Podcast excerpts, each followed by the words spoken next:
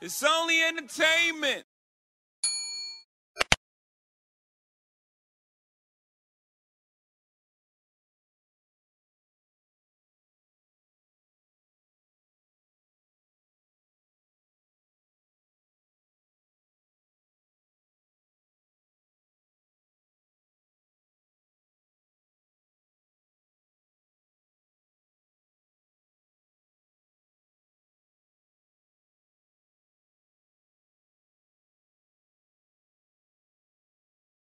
Welcome back to the Talking Hedge. I'm Josh Kincaid, capital markets analyst and host of your cannabis business podcast. We are at the Finance Forum, MJ BizCon's pre-show. My guest right now, Anthony Coniglio. He is with New Lake Capital Partners. Anthony, thanks for being with us on the Talking Hedge. Thank you for having us here today. I appreciate it. New Lake Capital Partners. What is it? What do you do? Yeah, we're REIT. We're a cannabis exclusive REIT. We're one of the largest owners of cannabis real estate in the country today. Um, we are a public company. Our ticker symbol is, symbol is NLCP. We own 32 properties across 12 states with 13 tenants. Very cool. Okay. Um, talk to me a little bit about. Uh, I've heard drinking from a fire hose recently um, with the two states that just came on board. There's a lot of interest. Uh, I don't want to put that in your words. That's what I heard. Maybe you could tell me. Are you are you seeing a lot of uh, a lot more interest in the last week for real estate? I'd say we've been really busy for we were founded over four years ago, and it's really been very busy since. But in particular, over the last six to nine months, it's been extremely busy. As you know, cannabis, uh, the cannabis industry is very capital intensive. And with the current valuations that are you're seeing in the equity markets and the rates from a debt perspective, our sale leaseback products um, tend to be very attractive for operators to be able to raise that non-dilutive capital. So we have a lot of folks that we're in dialogue with, looking at transactions all across the spectrum. Okay, so tell me, uh, explain that a little bit, because some people may not know about sale leaseback options. The advantage to that is that if you don't have the capital uh, you can because you can't go to a bank right? So if people have equity rather than going and getting a, a home equity line of credit on your on your house what you're going to do is essentially um, maybe this is a bad example but like a reverse mortgage uh, that's a bad example but it, you're essentially um, leasing back that property. You buy it and then you're leasing it back and getting that capital. Is that's you probably have a better explanation? Yeah, that's right. This this is a type of transaction that is very regular way for mainstream companies to manage their um, their real estate capital needs. So companies such as Walgreens or Home Depot, Starbucks, just to name a few, they all utilize sale leaseback transactions. This is a very non-disruptive transaction. It's more of a financing, but in essence, the owner of the property sells it to us, and we concurrently lease it back for 15 to 20 years. So you don't have to move out. There's no disruption to the operations. It's really a transaction. We require that property, and we lease it back. Okay. And is there um, differences in that risk tolerance when you guys are doing your due diligence? Do you look at certain regions with like, you know, uh, a little bit more scrutiny? Well, it's a very insightful question. Yes, for sure. We focus on limited license jurisdictions, and we've been doing that since the inception of the company in 2019. Um, what we like about focusing on limited license jurisdictions, it's a better operating environment for the tenant. So we look at cash flow at a property level basis. So a better operating environment means better cash flow at the property, these mission critical properties.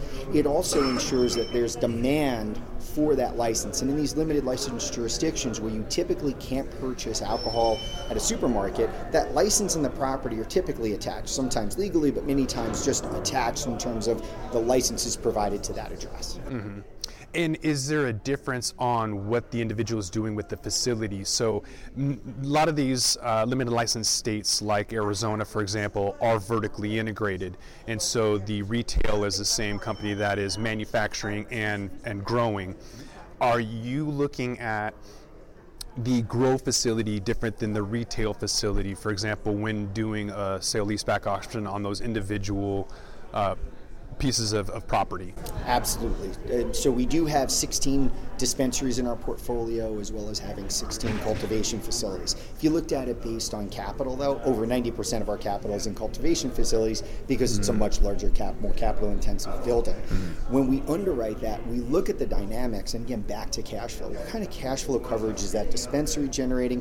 What kind of cash flow coverage is the um, cultivation facility generating? Is that party wholesale only? Or to your point, are they vertically integrated? So when we look at the property, um, we'll underwrite it as dispensary or cultivation, but then when we underwrite the tenant, we're going to look are they vertically integrated in the state and what is their what do their financials look like?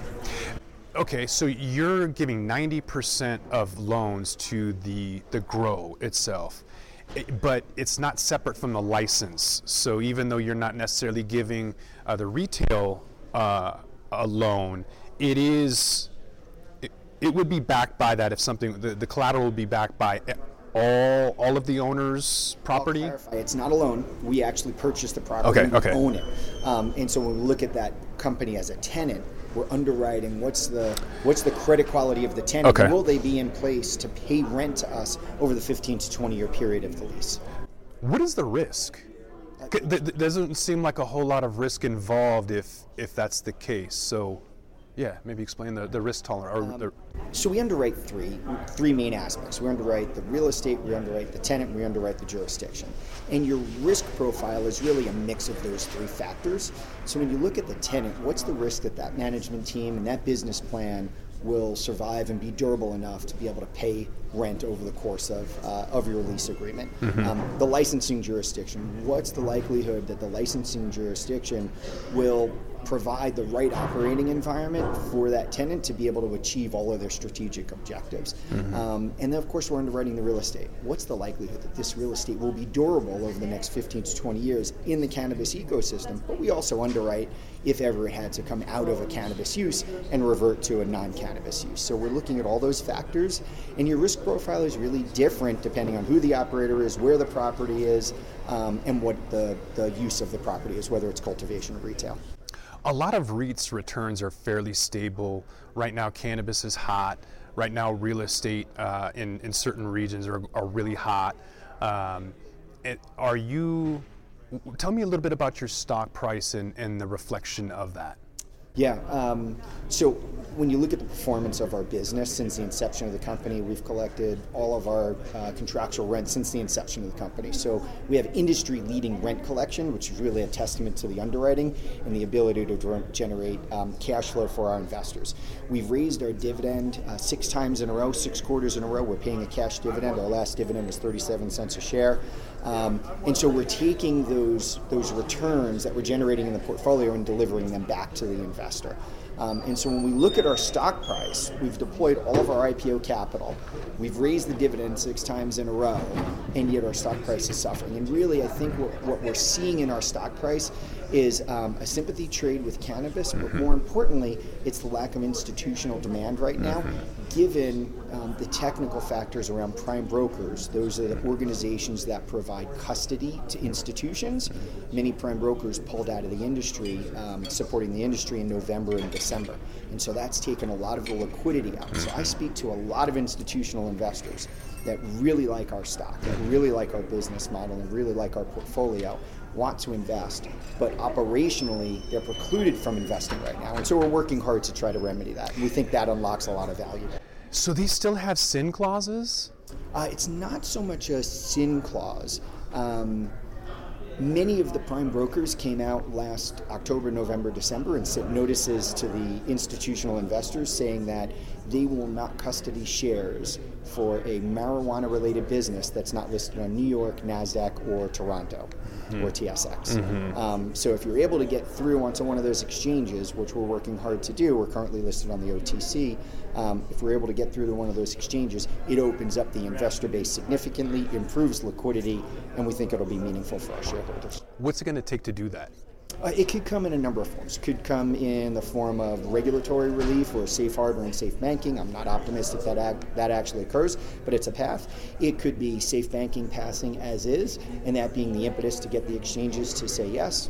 I'm not optimistic we're actually going to see safe banking in the uh, lame duck section. I probably shouldn't say that too loud around these halls, A lot of people would be mad at me. Um, and we've also proposed, we've been publicly telling investors on our quarterly calls that we've proposed a structuring of our company to be able to comply with the Controlled Substances Act um, and be able to get an uplisting. So we're not mm-hmm. telling people to invest in our stock because that will happen, mm-hmm. but it's another yet another path that we're pursuing to try to get that uplisting. It's a critically important um, element for our investors, and quite mm-hmm. frankly, management and the board own a fair amount of the company, so it's important to us as well. Mm-hmm. Sounds like a value opportunity if you do get that uplisting, and or safe banking comes in. Uh, that stock is going to go up because there's so many that are absolutely hammered. Uh, like you mentioned, you're getting just thrown into this cannabis. Uh, uh, like with all, with all the other OTC stocks, and there's no differentiation, especially with some solid returns. And so, if if they're able to differentiate uh, individual cannabis companies, that's an opportunity as well as uh, I suppose, uh, safe banking to come on board and, and differentiate you guys in, in that regards as well. So, right.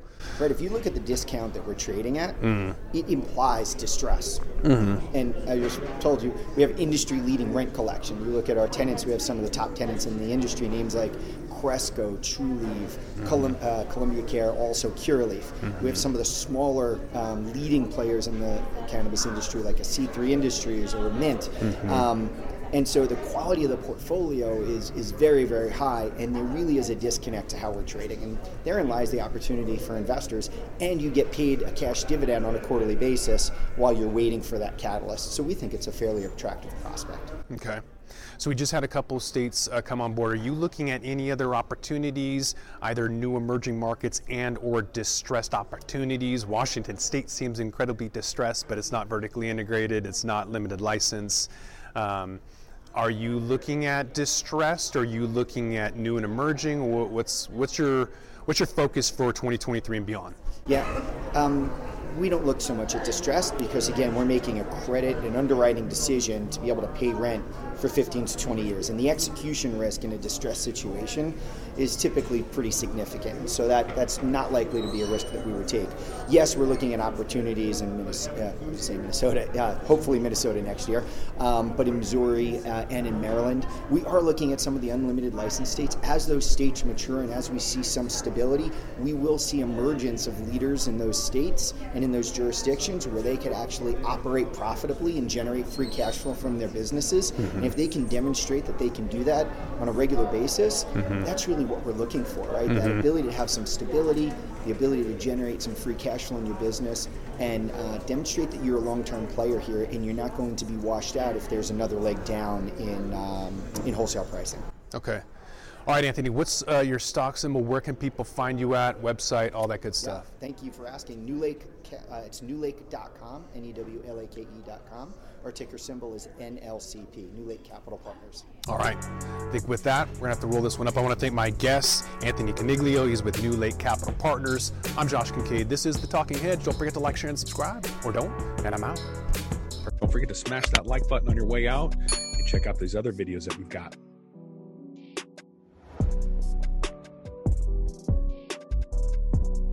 Thanks for listening to today's show. To check out more great cannabis podcasts, go to podconnects.com. Here's a preview of one of our other shows. Hi, I'm Gary, and I invite you to discover the Cannabis Podcast, a bi weekly podcast focused on a Canadian's cannabis culture. I would be the Canadian, and my cannabis passion and culture has been building for five decades. I share that passion for this wonderful plant in every episode through conversations with cannabis advocates and enthusiasts stories about the ever changing legal environment, and some hands on testing of product in a segment I call Cultivar Corner. The Cannabis Podcast, a Canadian's cannabis culture, one toke at a time.